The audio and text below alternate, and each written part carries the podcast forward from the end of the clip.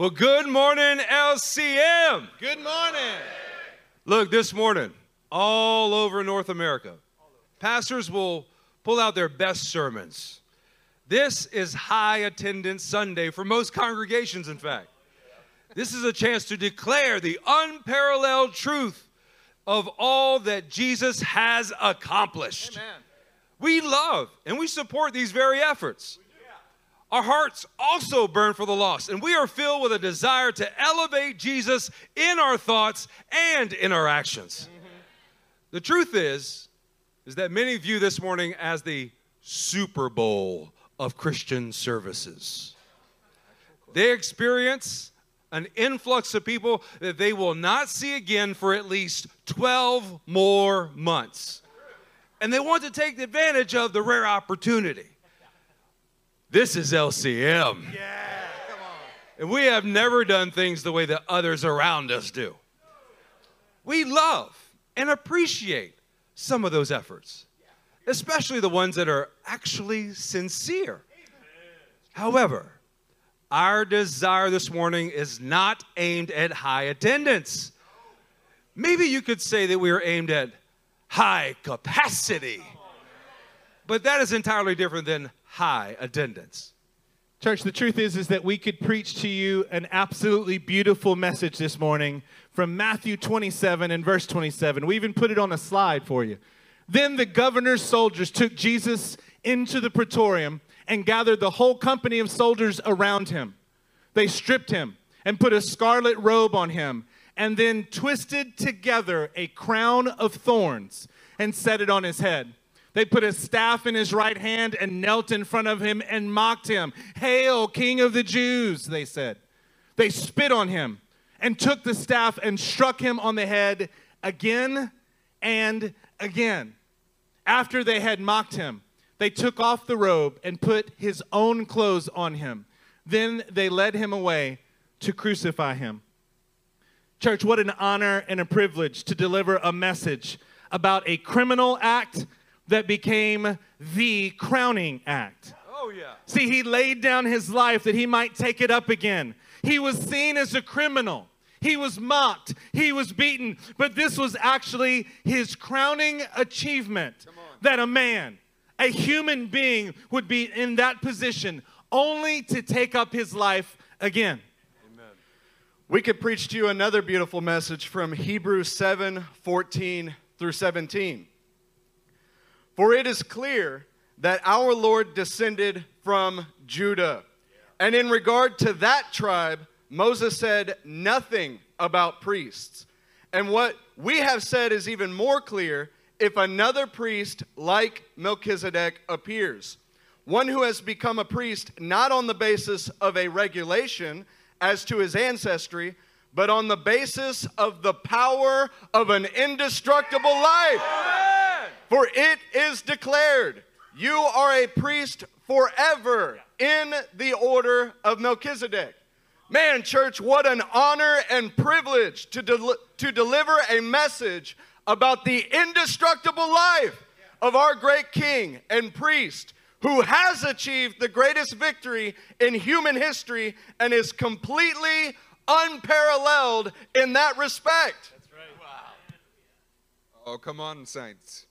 This morning we could also preach to you a beautiful message from 1 Corinthians 15 12 through 19. In fact, we have in the past.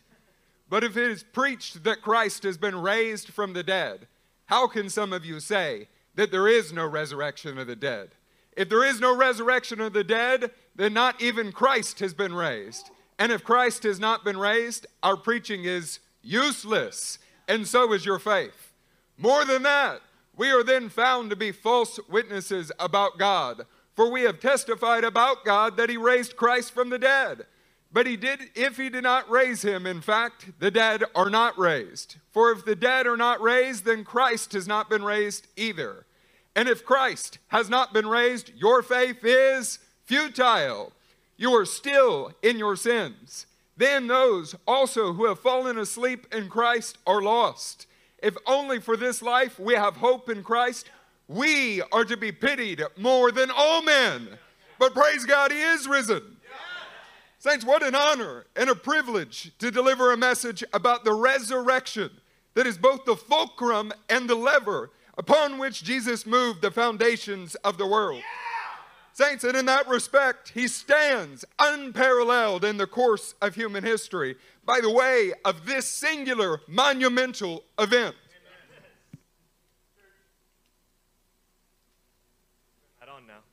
Church, we could preach to you a beautiful message this morning from 1 Corinthians chapter 15 verses 20 through 28. Listen to this. But Christ has indeed been raised from the dead, the first fruits of those who have fallen asleep. For since death came through a man, the resurrection of the dead comes also through a man. For as in Adam, somebody say Adam, all die. So in Christ, somebody say Christ, Christ. all will be made alive, but each in his own turn. Christ the first fruits, then when he comes, those who belong to him. Then the end will come when he hands over the kingdom to God the Father after he has destroyed all dominion, authority, and power. For he must reign until he has put all his enemies under his feet. The last enemy to be destroyed is death. For he has put everything under his feet. Now, when it says that everything has been put under him, it is clear that this does not include God himself, who put everything under Christ. When he has done this, then the Son himself will be made subject to him who put everything under him so that God may be all in all. Church, what an honor.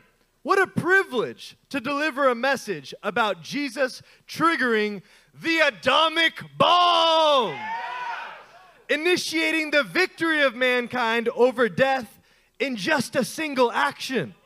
He is truly unparalleled in the triggering event of a whole new world that will be free from war with death and sin. You know what, saints of the living God? We could preach to you a beautiful message from Luke chapter 24, verses 2 through 4. It says, They found the stone rolled away from the tomb. Yeah.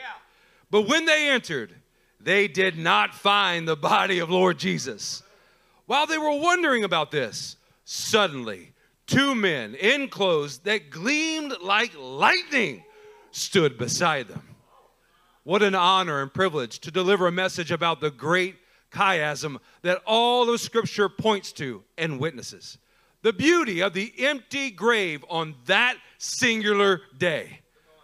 Look, the law, the prophets, and the writings all testify to this momentous moment as Moses and Elijah, who are the embodiment of the law and prophets, witness the transfiguration, the empty tomb, and the ascension so that they can give testimony to this unparalleled event in human history. We could preach to you from Romans 5:12. It would be a beautiful message. Therefore, just as sin entered the world through one man, and death through sin, and in this way death came to all people because all sinned. What an honor and privilege it would be to deliver a message about the defeat of man's oldest enemy. Death was the very first enemy to show up as an effect of sin in the human race. And because of the unparalleled truth of the resurrection, this is the last effect of sin to be seen leaving the human race. Yeah. What a beautiful thing it would be for us to spend the day glorying in all that Christ achieved for us 2,000 years ago in an empty tomb. Oh, church, we could preach a beautiful message from Philippians 2 8 through 11 that says, And being found in appearance as a man, he humbled himself by becoming obedient to death, even death on a cross. Therefore, God exalted him to the highest place and gave him the name that is above every name. That at the name of Jesus, every knee should bow in heaven and on earth and under the earth, and every tongue acknowledge that Jesus Christ is Lord to the glory of the Father. And what an honor and privilege to deliver a message about the way Jesus chose to endure the agony of the cross instead of being honored with the crown. And therefore, in the resurrection, Jesus received a heavenly coronation that gives him a name that is above every human, every angel, and spiritual name that has ever existed. Well, those would have been seven beautiful Yes. Resurrection Sunday messages. They would have been extraordinary, and they would bless any high attendance service that would have plainly set forth the victory of Jesus in unparalleled ways. We do admire our brothers that are attempting to do this around the world, but this is LCM. Yeah. We're not aiming for high attendance. We're aiming for your high capacity in Christ. Yeah. The truth is that the Christian body does not doubt the unparalleled victory of Jesus Christ. But they do lack the motive, inspiration, and ability to act in the high capacity that that victory was meant to achieve in us. Church, exalting Jesus is the aim of every Christian. But the aim of Jesus is to exalt his nature and testimony through your actions, and to do that in an ever increasing capacity. So there's a subtle problem that creeps into the Christian community in exalting the unparalleled victory of Jesus. It's because we find no parallel in our daily actions. But this is LCM. This morning we have received unparalleled vision that gives us the motive. Say motive, Motive, inspiration, inspiration, and ability. Say ability. ability. The ability to parallel Jesus' victory in our daily actions on an ongoing basis. So, our message this morning is titled MIA. Some of the brighter students in the room will believe that this is an acronym for motive, inspiration, and ability, since we've already taken pains to mention that phrase at least twice thus far. And in the less astute, broader Christian community, they will recognize it as an acronym for missing in action. Look, as you engage with our title this morning, you may believe that we're referring to the empty tomb because Jesus was MIA, missing in action. But what we actually intend to refer to is our own propensity to be missing in the actions of Jesus. That is a problem that we will cure this morning. Yeah. As shepherds of this community, we will lead you in the vision that God has provided for us because we now have motive, uh-huh. we now have inspiration, and we have all ability to carry out the resurrection lifestyle of Jesus in our ongoing daily action. Someone say hallelujah. Jesus' unparalleled victory in the empty tomb has given us every necessary motive, all the divine inspiration, and every ability to carry out the vision that is before us. We must not be guilty of being MIA in our daily implementation of that vision that He set before us. After all, death could not stop Him. Amen. And you and I, church, all of us are attached to Him as members of His body. So nothing, say nothing, Nothing. not even death should keep us from living as He lived in our daily lives.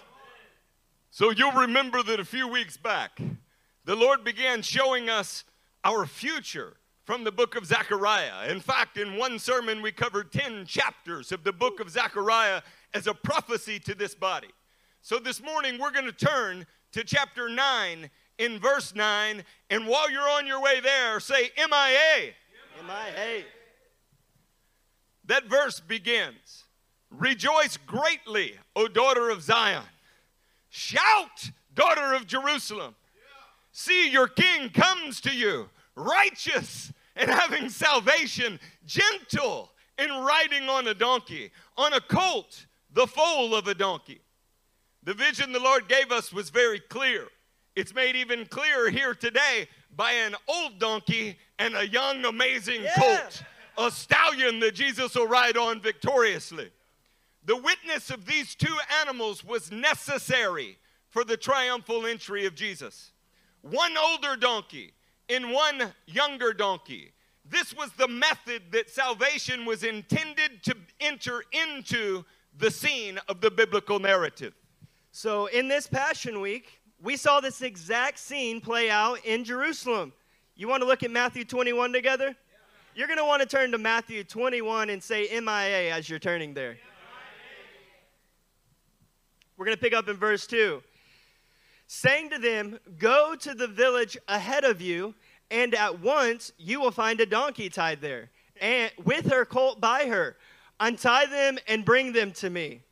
So the disciples of Jesus were looking for a generational pair, one older and one younger, that were tied together, much like we are displaying to you today. It's beautiful, isn't it? The entry of salvation into humanity would be co witnessed by two generations acting together as they were brought to Jesus. What a beautiful story. Brought together, and then Jesus rides upon them. Let's look at verse 3 together. If anyone says anything to you, tell him that the Lord needs them, and he will send them right away. This precedent in the Gospels is so important to the plan of Adonai that Jesus said, if anyone, meaning it didn't matter whether it was a king or a pauper that they encountered, if anyone says anything to you, the idea being displayed in Jesus' speech is that no professor, no politician, no important person who makes any kind of argument should stop this process in action because Yeah. the Lord has need of them. This will really make a congregation rethink our generational commitment to raising ministers above all else. Colleges don't need them. The courts don't need them. Professions don't need them. It is the Lord who needs them. In fact, his entire plan is dependent upon tethered generations and his glory resting on them. Them. Let's keep going in verse 4. This took place to fulfill what was spoken through the prophet, the prophet Zechariah. Say to the daughter of Zion, See, your king comes to you, gentle and riding on a donkey, on a colt, the foal of a donkey. You know, every time that you look into the word, you find a new level of continuity in the text. That's How so all of it is tethered together. Right here, what we're reading is actually Matthew 13 52, bringing out old treasure as well as new from the storehouse. You begin to pair old and new treasures, and the storehouse displays the glory of God. The triumphal entry of salvation in the world could only be carried on the revelation of the Older Testament, tethered to the revelation of the new generation and Testament. Now, it's clear that the Lord needs them both. Yeah. Both the Old Testament and the New Testament, both the older generation and the newer generation. This was true then, and it's still true now. Both testaments and both generations are absolutely needed. There's no such thing as an old and unnecessary believer. Yeah. There is also no such thing as an entirely new believer. We have all connected in some way or some fashion so that the old creates the new and the new continues to revive the old. It takes a pair. There is no such thing as an old and irrelevant section of your Bible that is not useful to you anymore. And there is no such thing as an entirely new section of your Bible. They are one contiguous unit that displays the glory of God. We've dissected the Bible and suffered for it. And we've dissected generations and suffered for it. We are being instructed by God to do this differently as a body. Yeah. And it's not it's why we're not preaching any of the ordinary messages on Resurrection Sunday. We have a word for this community. Let's pick up in verse 6. The disciples went and did as Jesus instructed them. Them. My God, we could camp right there as long as you wanted. What if that verse was accurate about you and your children and your disciples? What if that oh. verse was accurate about you and all those that God has tethered you to? What if we just did what Jesus instructed? What if our priorities were not in the way? What if our own way of doing things was not in the way? What if we just did as Jesus had instructed? All too often on this particular Sunday morning, we celebrate all that He did do. And that's very exciting. Yeah. Unfortunately, it leaves you with nothing to do. And the whole point of His victory was that you could go and do what He instructed them. Yes. Now, you already know from Zechariah and previous sermons that Jesus sat upon the younger generation. We've received vision and instruction about how this must be our motive. It must be what we are inspired to do. We have been given the ability, and now we have to take practical steps in our daily lives to imitate this picture that we see in the gospel. We really cannot be MIA. We cannot be missing in action on this vital part of the vision that God has given this community. The older in here will pace the younger in here. The younger in here will remind and revive the older in here. Yeah. The only way that Jesus' glory will triumphantly enter into new homes, triumphantly enter into new families, and triumphantly enter into new nations is by maintaining the connection between our generations. This ensures that the glory continually rests on His work as it enters into new places. So the vision that the Lord has given us goes on to tell tell us what the result of this faithfulness in our in these areas of our lives will look like. And it's found in Matthew 21 picking up in verse 8. A very large crowd spread their cloaks on the road, while others cut branches from the trees and spread them out on the road. So you can read other translations, and it doesn't say merely a very large crowd, but actually most of the crowd. So the picture being painted here is many, but not all spread their cloaks on the road. Somebody say many, Many, but not all. but not all. So many, but not all cut branches from the trees and spread them out on the road. It has become clear to us that these cloaks represent us throwing down our own way of doing things. Come on, throw that stuff down. So we're throwing down our own way of doing things, our own preconceived methods of accomplishing what we think is good, or as we affectionately call Goodly. It might be goodly, but not godly. It has also become clear to us that these branches that are cut from the trees are our tools and trophies of the good things that we think we've accomplished for God in our family, family lines and also in our ministries. Yeah. So, the picture that is painted here, even in this picture, the reaction to true generational ministry on display is that the people begin to make level ground for Messiah by throwing down and rejecting every method that was not given to us by him. Do you all understand that? You Yeah. engage with it? Notice that the crowd is envisioned following him and in the coming verses going ahead of him. This is forming an entire generational line. The triumphal entry of salvation is a continuous line through the generations of this kind of repetitive behavior.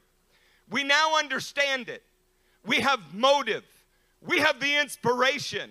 And we have been given all ability to carry this forward into every nation, but especially that region that we've called Aswan on the map. You know what else we know from this passage? Do y'all want to know? Are you interested this morning? Yes! The Bible teaches us what their response will be to this kind of ministry in advance. We know what their cry will be because verse 9 tells us what their cry will be. Oh, here we go. Verse 9. The crowds that went ahead of them, uh, ahead of him, and those that followed shouted, Hosanna to the Son of David. Hosanna! Hosanna! Blessed is he who comes in the name of the Lord. Hosanna in the highest. When Jesus entered Jerusalem, the whole city was stirred and asked, Who is this? Who this? Who Isn't dat? that right? Who, Who that, dat? Linton? Come on. That's only appropriate when you're talking about saints or Jesus. Yeah, that's right. The Lord has shown us that He will stir the cities when they see generational ministries done correctly, that they will throw their cloaks and their branches down. They will give up on the methods by which they have been trying to save themselves and begin to cry out, Hosanna, save us now. Save us now! Of course, the vision that we've received is dependent upon getting the first part right. Yeah. The older donkeys will have to be selfless. The younger donkeys will, will have to be compelled towards maturity. Yes. Let me just say it clearly. If you're 20 years old in your parents' house, get out. You're, you're in the wrong place. The younger donkeys will have to grow up. You know what else will happen? The older generation will have to start to live to see the opportunity of Jesus riding upon the next generation. No more about yourself. No more about what you can accomplish. It is only about what will be accomplished in them. Now, the truth is, this kind of speech, it's, it's not MIA. It's not missing in action from the church world. They talk like this all of the time, they speak like this. It's the actions that back up this speech that is missing from the church world. But this is LCM. Yeah. The Lord is giving us the motive, inspiration, and ability to carry this out. And what we're telling you this morning is that you have to take this mission as seriously as the subject of the resurrection itself. This is the method that the gospel will enter into the nations. It's the only way that it will work.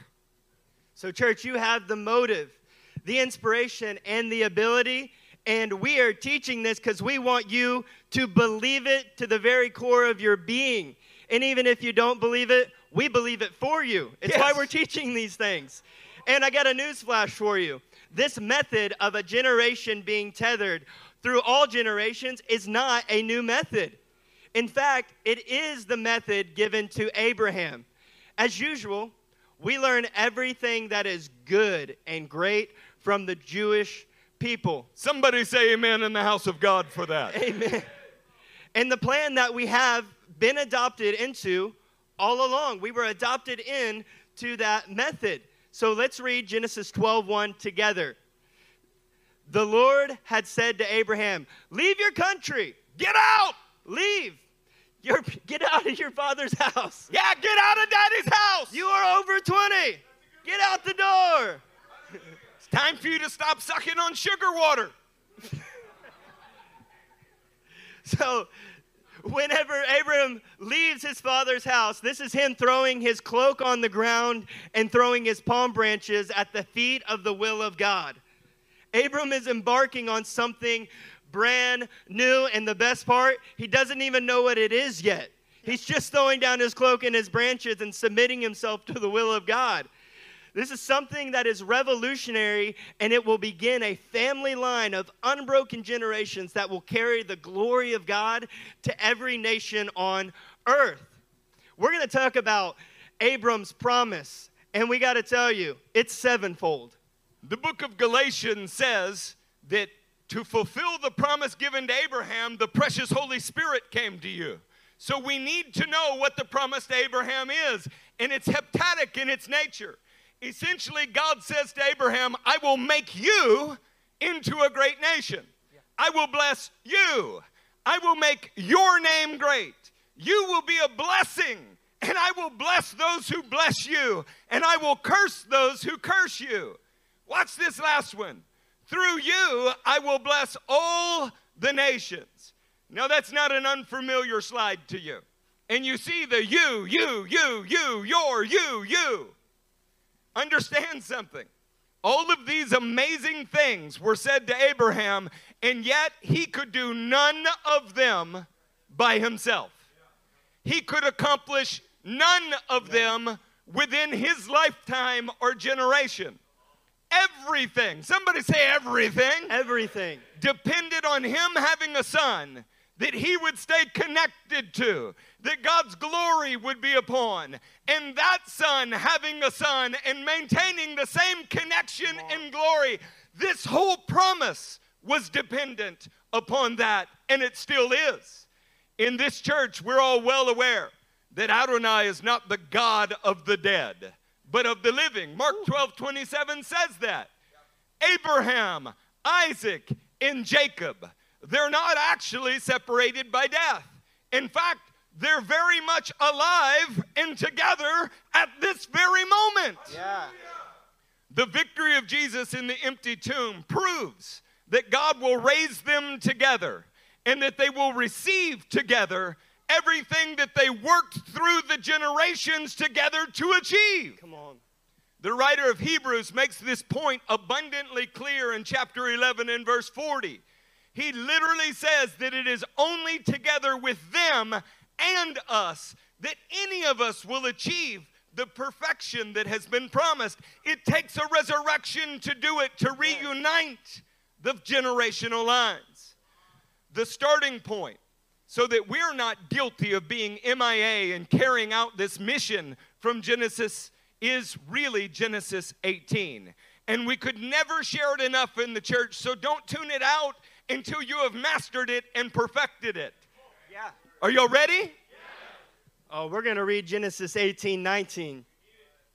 For I have chosen him so that he will direct his children and his household after him, to keep the way of the Lord by doing what is right and just, so that the Lord will bring about for Abraham what he has promised. The Lord didn't choose Abraham because he must direct his children and his household. No, the Lord chose Abraham so that he will direct his generations after him. No, no, no, come on, you have to appreciate that. Abraham is not clenching his fist, going, Oh, I can't do it. He chose me, and I have to do it now, and this is terrible.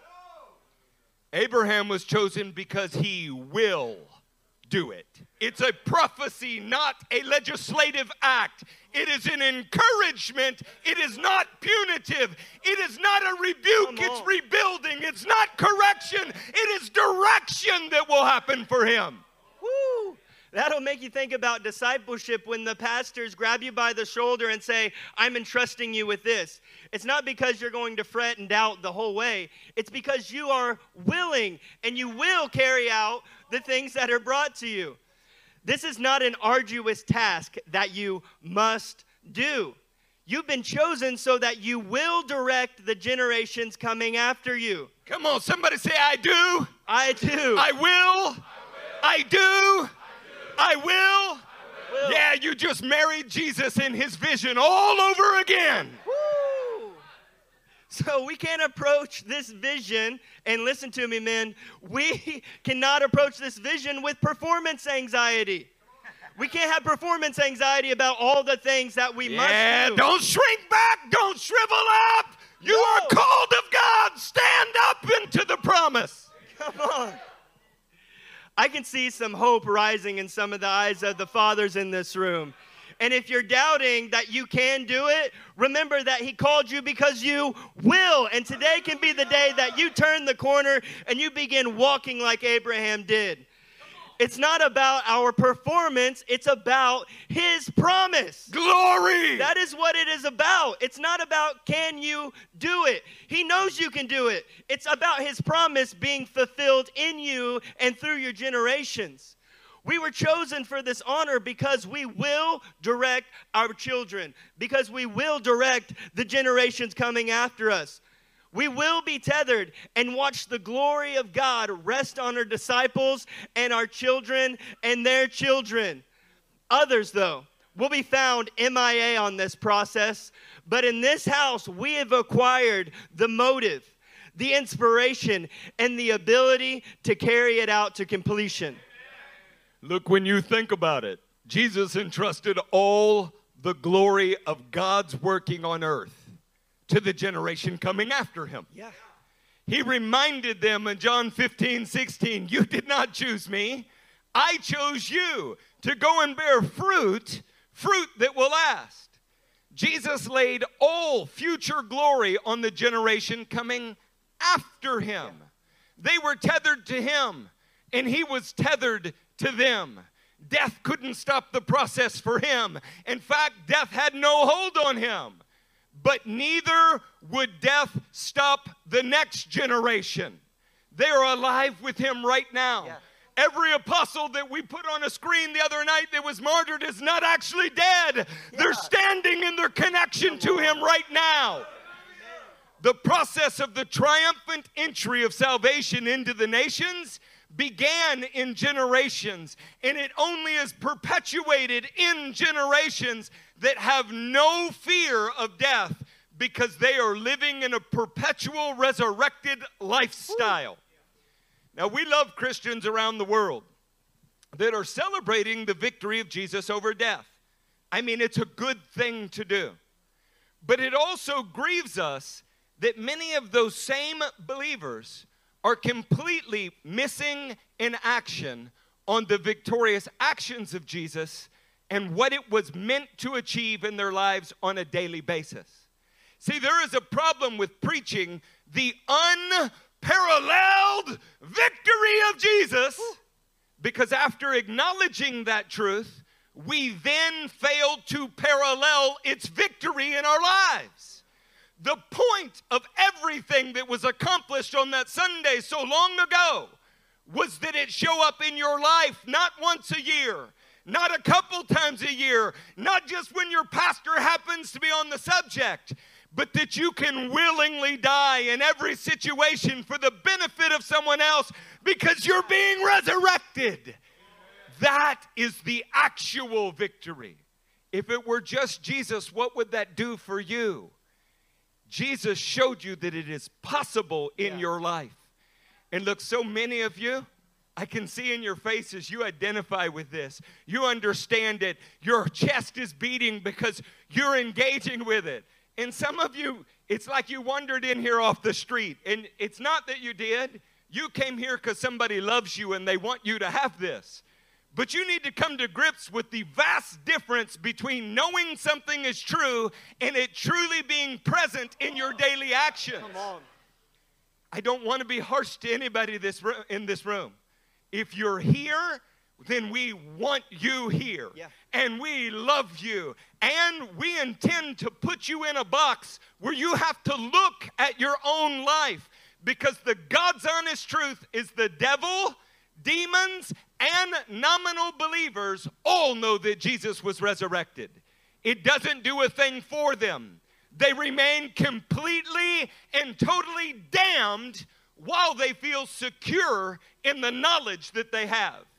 If you are not experiencing resurrection life that is demonstrated in a cycle of constantly laying down your will, constantly laying down your ambitions for the advancement of His gospel, and watching Him grab you and raise you back to life multiple times every week, then you sit in here a damned sinner even if you can quote the Roman road to salvation, even if you walked an aisle when you were eight, you will not experience the resurrection of the dead then if you are not experiencing it now.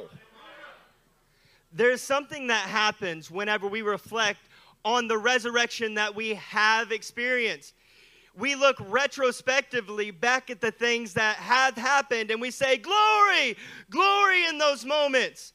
We want to tell you that the gospel is about the glory that is ahead of us. This is what defined biblical biblical preaching in the book of Acts. And we're going to begin walking through it. And I want you to turn to Acts 4 and we're going to read verse 2. As you're turning there, say MIA.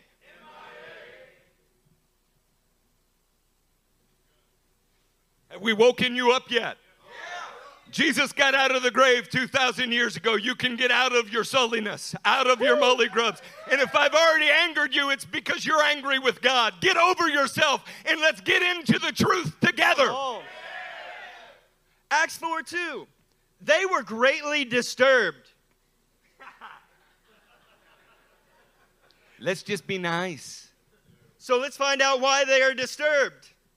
It's because the apostles were teaching the people proclaiming in Jesus the resurrection of the dead. Today, in churches all over the world, people will be proclaiming that Jesus rose from the dead. And the truth is, they will be absolutely right. But the apostles, of course, they taught this, but the emphasis of their teaching was that in Jesus there is the resurrection of the dead and that it would occur. Now, the difference might seem slight to you, but hear us. It is absolutely everything. And it is Everything. pivotal that we understand that it is the resurrection in Jesus. Lost and nominal Christians everywhere agree Jesus was raised from the dead. But it's another thing to live your life like you are going to be raised from the dead. We could expound on this for another hour or so Yeah.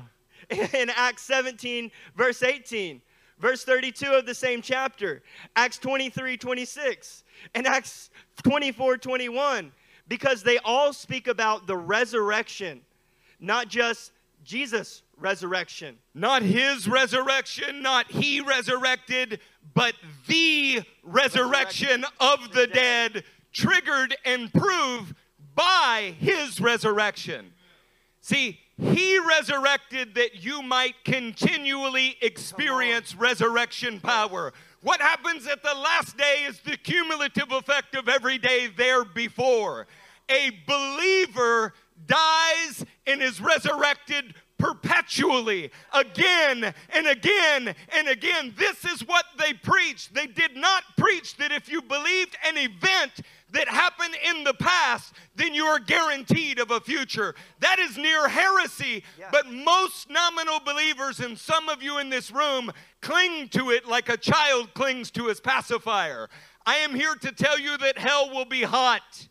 But the passion of God and the power of God has the power to deliver you today if you can break off your false religious idealism. It is not true.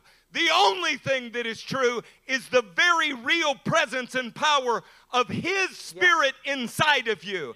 If you don't have that assurance from His Spirit, your intellect will not save you today. This is why we are teaching this. It's not that Jesus just resurrected, it's that in him you will be resurrected. This means that you can live and die working with all of your heart for the glory of God to rest on the generation of disciples and your children that will be coming behind you. Yes. Did you notice in the triumphal entry that there were people going ahead of Jesus? There was also people trailing behind him. The Bible is replete and it's teaching a message that this was always supposed to be an older generation that is tethered to one that's coming behind them. Even when you die, it will only be temporary. Real life begins at the resurrection. Yes. And that is when you will be rewarded for every selfless act that you carried out before the resurrection of the dead. Look, if you feel separated from your parents, or parents, if you feel separated from your children, and you're pretty sure that the church or the gospel is the cause, renew your connection to Christ and you'll renew your connection to each Come other. Yeah. I mean, it's not that the gospel has to divide family or divide generations. It shows the actual divisions that are already there and offers you the chance to heal it if you can step down from being steeped in your religious pride. Come on. Christians everywhere know how to parrot the kind of speech that we're talking about in their words, but they are MIA, missing in action in their daily implementation. At LCM, we have every motive. We have every inspiration, and God has given us all ability to live in this resurrection lifestyle daily. And it is for the benefit of those that are coming after us. It's how the nations will be one if we practically grab hold of more, more than just a resurrection of Jesus, and we start to think about our resurrection in Jesus daily. If you're really motivated by that truth and inspired in your actions, it will change the way that you react to almost every scenario. A few examples would be you'll stop thinking in terms of my calling and what I can achieve, which is really just thinly veiled selfish ambition, no matter how noble your intentions are. You won't compete with those around you. Why is he preaching? When, when do I get to preach? Why is so and so getting a chance to, to be poured into, to learn an instrument? That is all devilish crap disguised as Christian behavior if you are dying and dependent upon Him resurrecting you, if you believe that the only real reward comes at the resurrection, you stop that kind of behavior. You won't shy away from giving all honor and all glory to others, especially the younger generation because that is what Jesus is going to use to accomplish yeah. everything that happens on earth. It's not about me and my, it's about them and they. And you will work for that because everything you lay down is rewarded at the resurrection, and you're convinced of its truth because it's working in you right now. Luke 14 14 says, And you will be blessed through all, although they cannot repay you. Somebody say, cannot. Cannot. No, no, not. No, no, Never not. gonna happen. They will not repay you. You will be repaid at the resurrection of the righteous. Any man that is not missing in action in regard to this kind of truth will give away all honor. He will look forward to the reward that is accumulating in the generational resurrection of the righteous. When Carlos and Justin Treaster were preaching the other night, they were in Luke 14. They were teaching this very principle. And yet, for many of us, we realize it's leaked out of our lives. You don't realize how sin, how deceptive sin is, and it creeps up on you. You think you're just ambition, you're just ambitious to do something for Jesus. You should be ambitious for others to do something for Jesus. We're going to go to Matthew 16 27. Do You guys want to go there with us? Yeah. Then someone say MIA. MIA. This is Matthew 16, picking up in verse 27. For the Son of Man is going to come in his Father's glory with his angels. And then he will reward each person according to what they have done. When you really are motivated by the resurrection, the glory that is ahead of us, when you are inspired by the resurrection, then you have supernatural ability to give your life away at every turn. This is especially true when you think of Jesus being glorified through the generations coming after you. You start to long and begin to search and look for opportunities to see Jesus on their shoulders, and you give away any cloak or branch that you hold in your hand.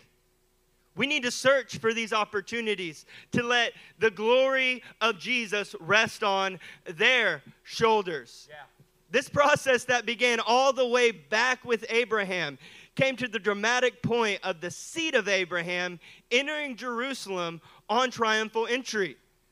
You know that the other family members literally made level ground for him by throwing down their cloaks, by throwing down their way of doing things and also throwing down their palm branches, their tools, their trophies, their accomplishments, their minor victories. But look what that produced in the family of Abraham, Isaac, and Jacob. Would you like to see what it produced? Yes. Do you remember the triumphal entry where the imagery is throwing down their cloaks, which was something valuable to them, by the way? It could even be used for security, like the title to a car, collateral in a loan. It was something necessary for their lives, but they threw it down. They took palm branches and threw them down. Do y'all remember the imagery? Yeah. Well, it's pictured in Revelation 7 as well. And Revelation 7 is really the teleos or the goal of our vision. The setting of Revelation 7 is that every tribe of Israel is mentioned, and they're specifically mentioned by name. It kind of resembles calling a census to make sure that you have everybody there. And then the vision expands to show us what's accomplished. We're going to pick up in verse 9 of Revelation 7. Somebody say MIA when you're there. MIA.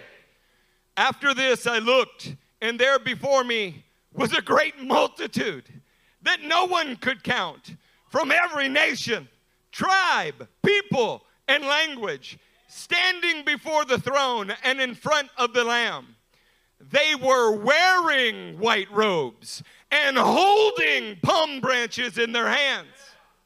The point of John seeing this vision is that he is being assured and reassured that what began in the generation of Abraham and was connected to the generation of Isaac and was connected to the generation of Jacob has now reached its fulfillment before the throne of God. Yeah. In the triumphal entry, Israel threw down their cloaks because they had to get rid of their own way of doing things.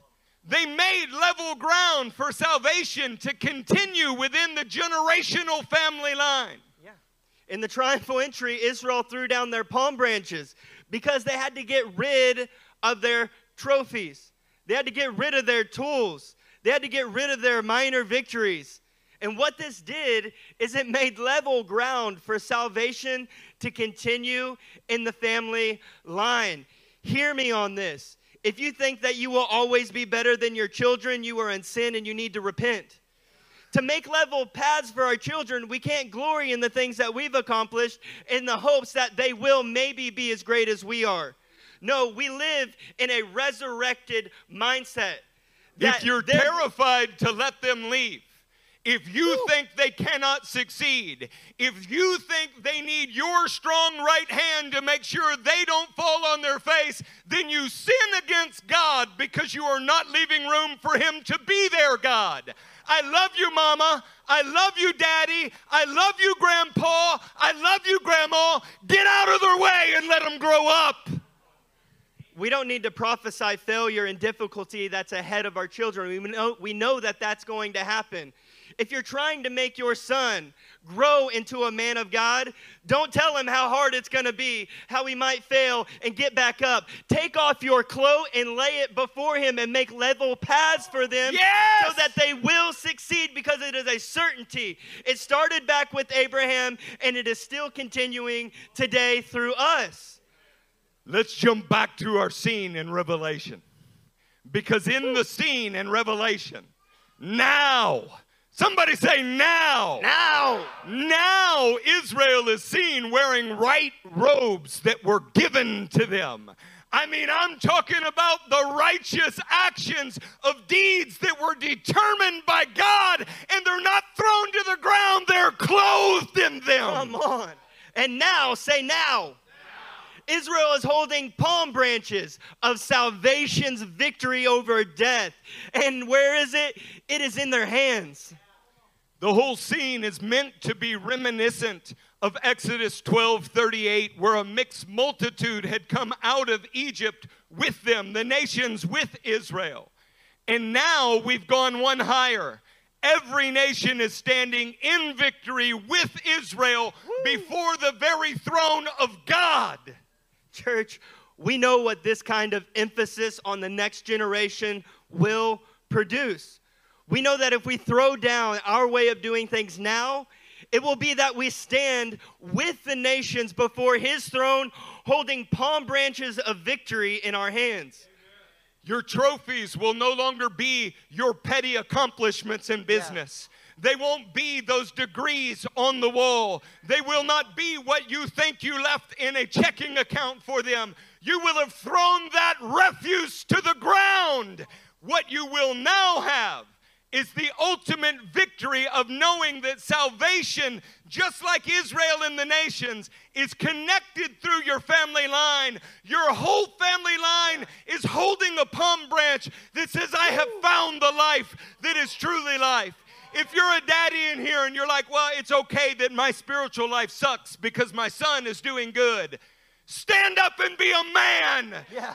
Join with your son. Help your son accomplish it. If you're a son in here and you're like, well, my dad is a great man of God and I'll never live up to that. Stand up as a man, join with each other. This is one cloak that is supposed to be thrown over two generations.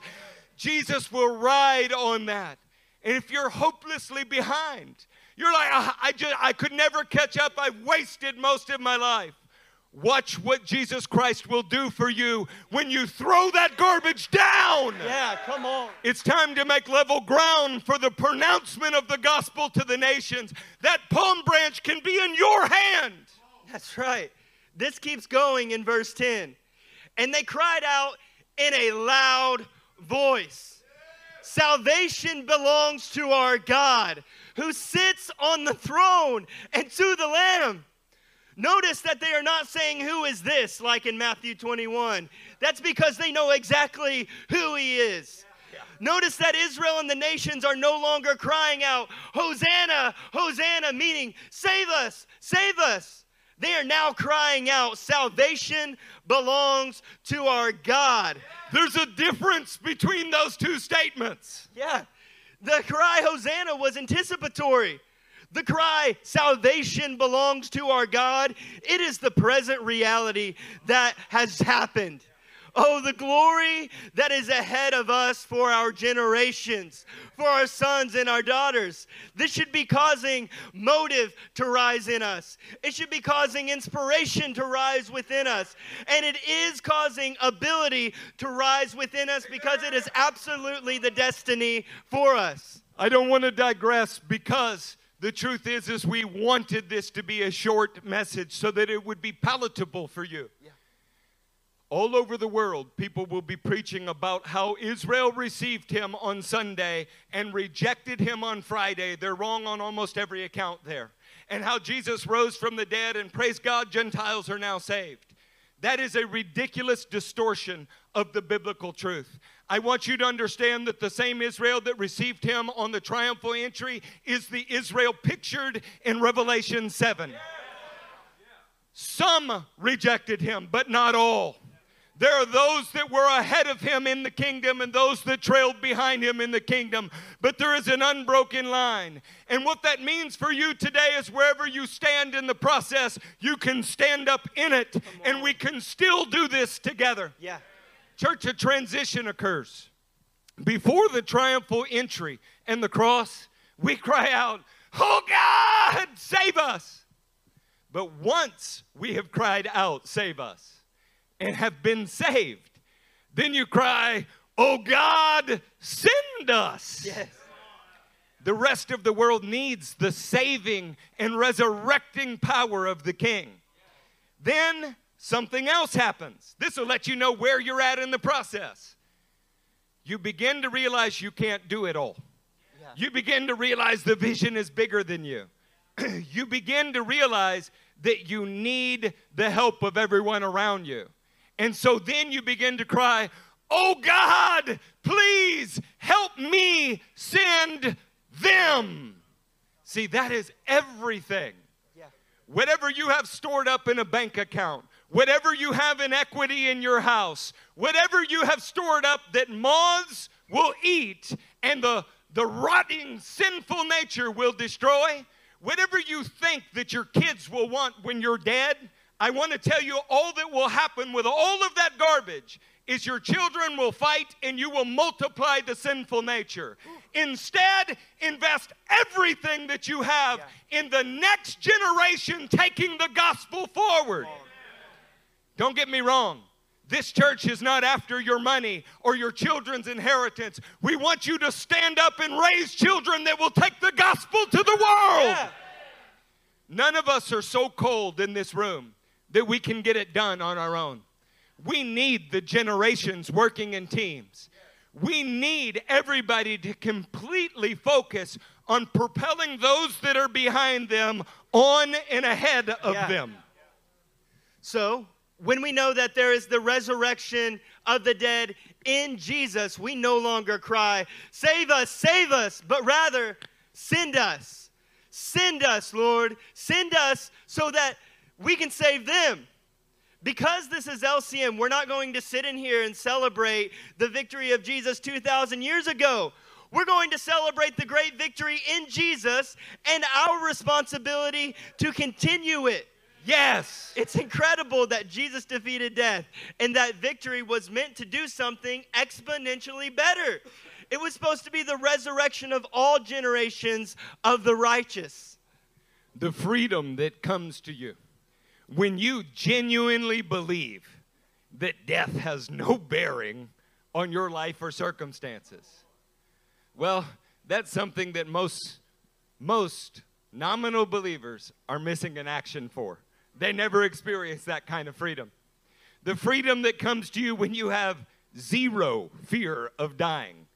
Man, it's empowering and it's something that most who claim to follow Christ are completely missing in action on. They they are very much scared of dying and very much will spend their last dime to preserve their life instead of propel the gospel.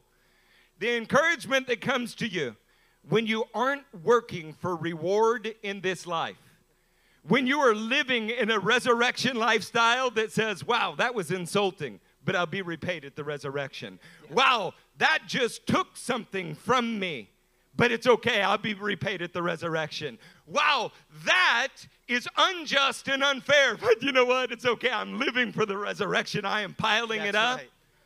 That resurrection lifestyle was meant to free you from self promotion, free you from the need to compete with anyone.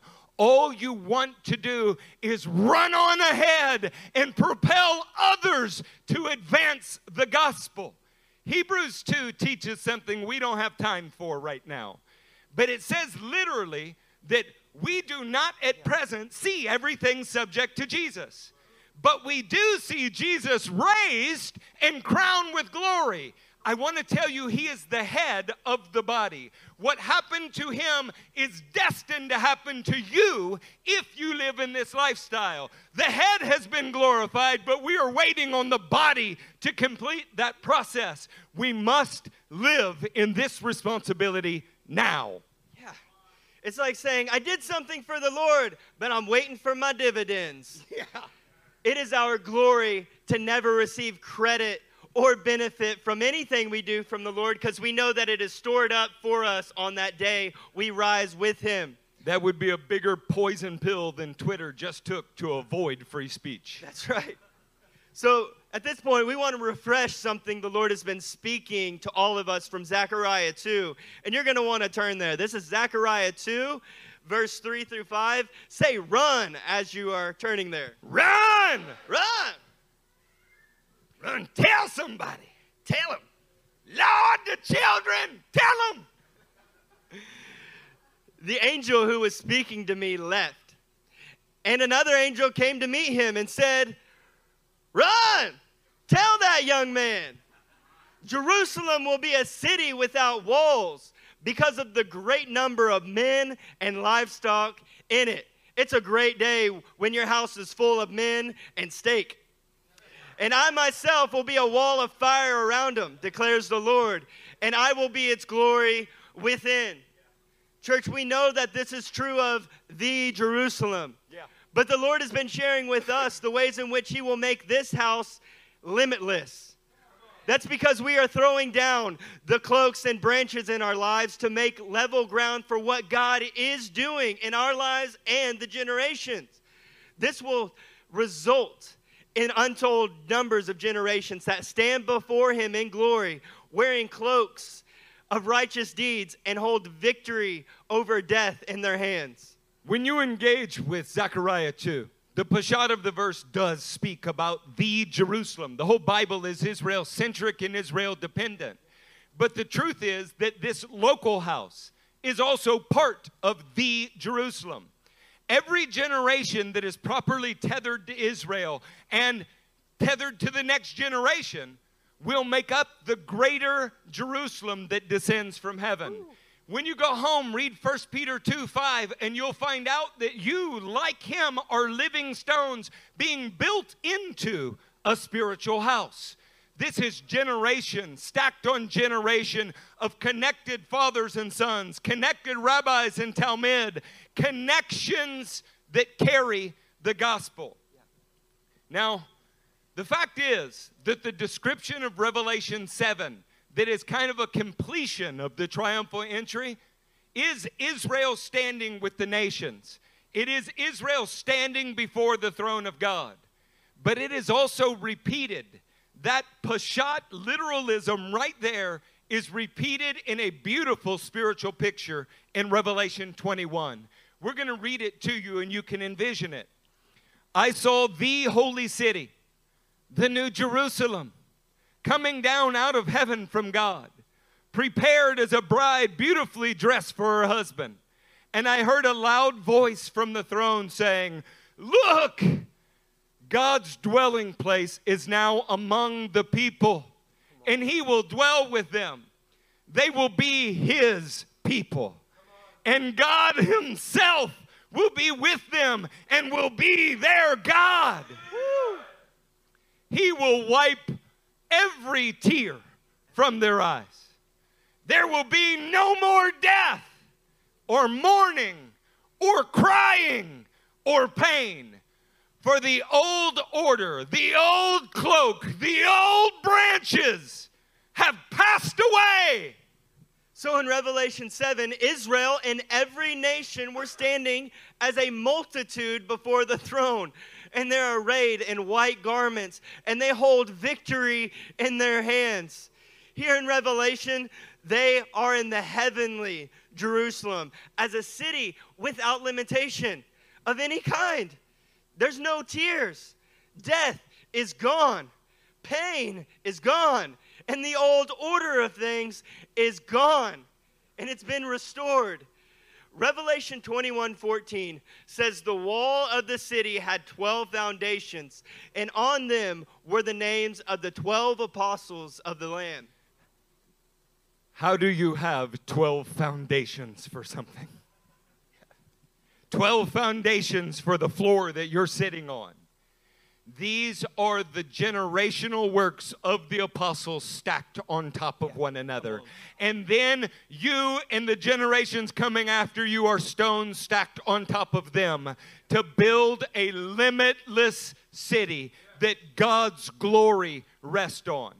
Now, how could you dare call yourself a Christian when your entire life is not dedicated to that? It's like thinking that you were a professional football player because you attended the game. I made the Super Bowl, I was at the Easter service. I did better than that. I show up once a quarter. Jesus Christ's death and resurrection was so costly, was so important, was such a trigger for all that must come after him that the only ones that will be in that city in glory are those that lived exactly as he did. Yeah. There is no lower bar for you who grew up Baptist. There is no lower bar for you who are Methodist. There is no lower bar for you who have made up your own religion within your home. You either live exactly like Jesus did, or you do not make up the city that remakes the entire world. But we're speaking to the majority of people in here who are building that city yeah, right now. And we're telling you that God's method is by connecting to those that you would see as coming behind you and putting them before you. No more talk about, I, I, I need to preach, I need to preach. Yeah. No, be fighting for your brother to preach. No more jealousy because somebody else is being trained for a ministry task and you feel like you're being overlooked. You disqualify yourself when you think like that. What we are going to do is fall down and die as stepping stones for those coming behind us to get higher. What Jesus, what began as Jesus entering Jerusalem on a pair of generational donkeys became endless tethered generations that all work towards one purpose that the resurrection of Jesus would become the resurrection in Jesus for the whole world. The foundation of all of this is Jesus starting it by entrusting all the work of God on earth to the generation coming right after him. Yeah. And then those apostles and those believers doing exactly the same thing. We at LCM will not be MIA in this regard. Hallelujah. In fact, we're setting all hopes on it. We're betting it all on that one turn of pitch and toss. That's because in this house, we are motivated to ensure that the glory of God rests on the next generation. We're inspired to equip and empower them for the work ahead because we are able, because God is making us able to succeed in accomplishing this vision generationally. We will gladly, in this house, endure every hardship. We will gladly, joyfully enter into imprisonment. We will face down the demons of discouragement for the hope of the resurrection that has become our lifestyle. We will rise to the place where we refuse to be released because we know our actual reward is yet to come and we don't want to attain it now. Our task is not to finish the global mission within our lifetimes. Yeah. Get that very straight. We're never going to complete that in our lifetimes. Yeah. The task before us is to raise up generations that will until the resurrection occurs and it's accomplished where all of us are together standing in the life of God. If this describes what you are now dedicating your life to, then please stand in our untraditional Kaddish because something is happening. We are actually renewing the tether right now to those generations that have gone before us in the faith and did not see this accomplished. And at the same time, we're extending a tether outward to the generation that will finish what we leave undone in our lives. We join with the heavenly cloud of witnesses saying we will complete all of this together in the resurrection. Hebrews 11:39 says, "These were all commended for their faith, yet none of them received what had been promised. God had planned something better for us, so that only together with us would they be made perfect." See, we will all be made perfect with the generations that have gone before us and those that continue after us. We will be made perfect together and we will stand dressed in white with palm branches in our hands that are the victory of salvation in the nations.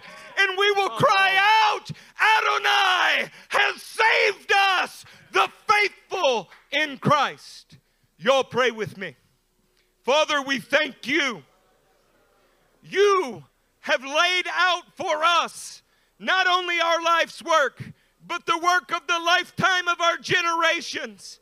Father, let your resurrecting spirit move upon us now. Help us in your spirit of holiness to grab hold of the vision. Lord, we love all that you've accomplished. Help us have faith to believe you can accomplish it through us and our children. We dedicate ourselves to you afresh today. We ask you to resurrect our initial zeal. We ask you, mighty God, to resurrect biblical Christianity in us. We yield to you, Lord, as we worship you in this moment. We worship you, King Jesus, here and now.